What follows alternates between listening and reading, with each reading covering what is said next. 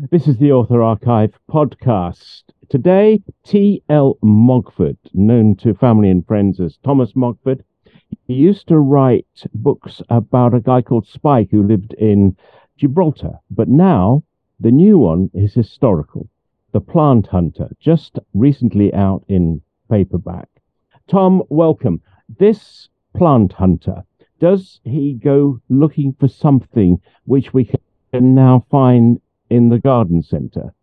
No, and that was a very um, important part of the planning of the book because I was keen to have the main character, Harry, head off uh, to find a beautiful tree. But if I chose tree, trees that already existed, then the chances are they would have, have already been um, introduced to this country or Europe by a a real life plant hunter. So I, I had to invent a completely new tree for him to find.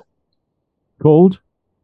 Um, it's called the icicle tree, and it was I, I was a sort of Frankenstein like uh, figure in in grafting together this uh, fictional idealized tree. So I, it was great fun. I could uh, sort of make it look however I, I wanted, and I, I had this vision of these beautiful long flowers that looked as white as icicles. But do you know, if you go onto Google, you can find a tree purporting to be an icicle tree. Oh, right, okay. but that's not that's not you. It's not me. No, I haven't. I haven't planted that somewhere. No, I mean, my the sort of inspiration was a, a real life tree called the handkerchief tree, which or, or, the dove tree it's also known as, which is really beautiful, and it it looks like um, you know handkerchiefs are, are, flapping from the upper branches, or doves are perching in it. And this was a tree that was found by a real life plant hunter called E. H. Wilson in 1899, and he had a, quite an adventure finding it. So that was my inspiration, I suppose, with the, the whiteness element. But then the rest of it I just sort of you know put together as best I could. well, funnily enough, I used to have one of those in my garden. really? I had no idea. Yeah. Now you set your story um, mid 18, mid 19th century onwards, don't you? And yes. interestingly, um, I used to hang around the King's Road in London because it was trendy, it was music, it was where the Sex Pistols came from. But in your time, it's known for something completely different. Yes, and that you're the the era of David Freeman wafting around the King's Road in the 60s was very legendary. much legendary. Yeah, yeah.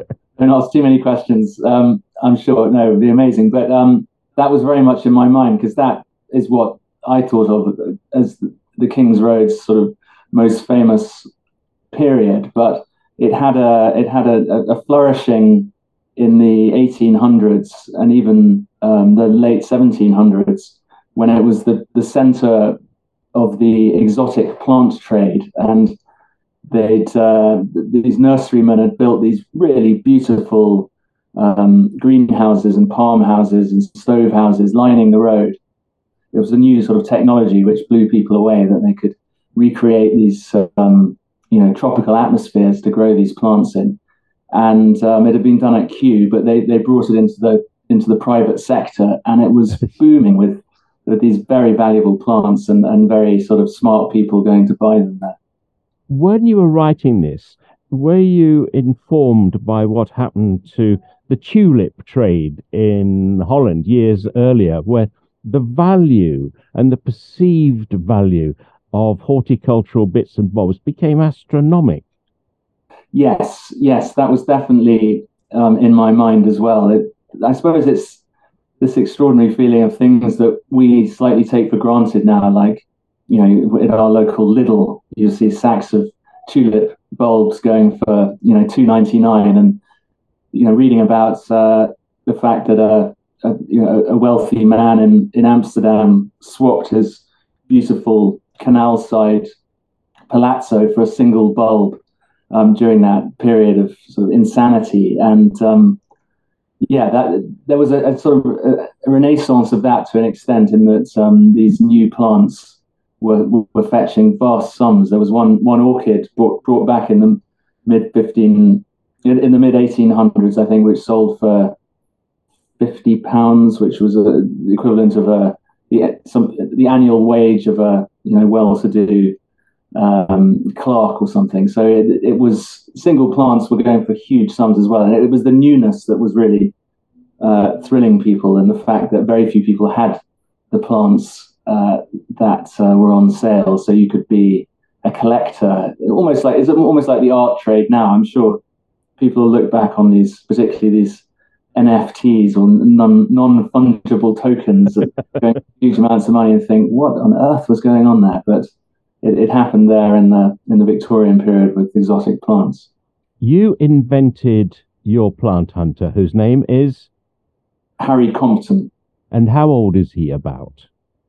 He is in his early twenties, and uh, he he's he's a, a lover of plants, and he gets a job in one of the Kings Road nurseries, but he, he longs to be more on the side of breeding plants and uh, caring for them. But he's, he happens to be a very handsome young man, so his unscrupulous boss sticks him in in the uh, the, the the palm house on the King's Road, so he can work as a salesman selling selling the plants to uh, to to wealthy buyers. A bit, I suppose, like a a wannabe uh, or aspiring artist being getting a job in a in a smart Mayfair gallery and and and all their time being taken up by wooing, uh, you know, uh, buyers rather than getting on with the the art. So he, he's a little disgruntled with where he is, but he breaks out of it, thankfully. Um, but to have this wish to go up the Yangtze, I mean, it's I mean it's it's it's a big expedition now but then, I mean, it would take you months to get there. So what happens that catalyzes the the young Harry so that his life can change in this monumental way? Well, I, I had this sort of vision of the King's Road, a bit like with, with you on it, David, but with uh, plant hunters uh, flocking to it. And I think there, there was a lot of truth in that because it was the plant hunters who would find the valuable plants, bring them back to the King's Road and sell them. And I, I sort of imagined them as being the pop stars or footballers of their day. And um, Harry meets one of these plant hunters, except he's he's really full. He's on his uppers, and um, he, Harry is is kind to him in a in a King's Road tavern. And as a result, he uh, before he dies, this this um, aged and I suppose failed plant hunter bequeaths Harry a map uh, on which uh, is marked an X, which denotes the position of this fabled icicle tree, which no one knows if it's real or not. And Harry basically sees his chance and seizes his chance and uh, sets off to try and find this plant, but but others want it too.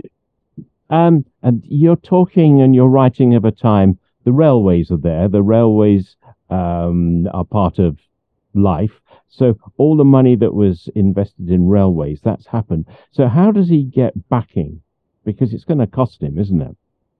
Yes. Well, he doesn't have much backing where initially, which is uh, a problem. I mean, the, the the man who found the icicle tree, sorry, the icicle tree, the dove tree that you had in your garden, handkerchief yeah. tree, E. H. Wilson. He was sponsored by a very rich Kings Road nurseryman called Harry Veitch, who had the largest and, and best nursery on the King's Road. So he had money to to go and find this tree, whereas Harry is uh, really has very little. He has some money given to him by his father, uh, and he has some jewels that belong to his mother, which he he pawns in Portsmouth. But his lucky break really is when he arrives in Shanghai that he manages to hook up with uh, uh, a, a, beautiful, prickly young widow called Clarissa Lockhart, who has some financial requirements of her own. So they they sort of get into bed together, not literally, um, but professionally,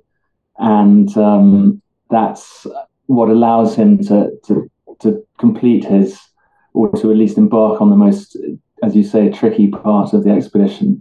Yes, when you, in, when you invented Clarissa, as, as she appeared um, in in your book, I thought, I wonder who's going to play her in the film because this, you know, Um, you must have sold the film rights. You must have done. But they they are they're they, they're still out there available if, uh, if one one lives in hope. Um, yes.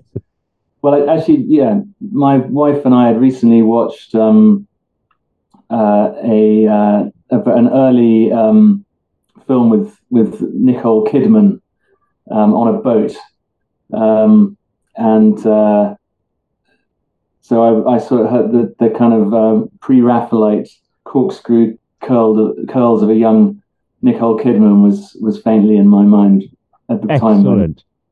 Well, I, I, I, I hope her or one of her um, later uh, ladies like this will be available. Now, when you, if you get the this specimen, I mean, it, you've got to get it back. So the technology of carrying these delicate blooms back is that based on reality? Is there such a thing as a Wardian case? Yes, absolutely, and it was um, it completely revolutionized the uh, plant hunting industry. It was um, basically like a, a, miniature greenhouse which you could uh, plant your uh, cuttings or, or, seedlings in and uh, portably carry it um, onto a boat. And often it would be placed on the, the poop deck of a boat, so it, uh, it had access to light but was relatively sheltered. But yeah, it was um, it was invented by a man called Dr. Ward, who was a medical doctor with an interest in caterpillars, and he was like all these Victorians of the day, you know, incredibly ambitious in, in discovering new things, and he was he he was studying a caterpillar in a in a jar, and um, he'd closed up the jar, and he, when he returned to this jar a few days later, he found that a little fern had had sprouted, but it it, it didn't seem to make sense to him that it could survive in this um, closed glass based environment. And I think he then realized that you could have a little microclimate in, in a sealed glass container. And the, I suppose the, the, transpiration of the plant would create the right uh, the, the right atmosphere for it to survive in. So he then uh, built or had built a sort of miniature version almost of the, you know, the, the, the Kew Gardens palm house, portable, and planted little seedlings in it, and to his delight, they thrived without him having to open it or water them or do anything. And they so, realized this, yeah. Uh, so, so, this comes from research. Before you started writing this, you researched. I did, but yeah, very, very heavily. Um, I mean, I part of the research was actually in, in two versions of the entire novel that I wrote that didn't quite work, but I I got very excited about the idea, and, and I wrote I wrote a first version of the Plant Hunter quite quickly.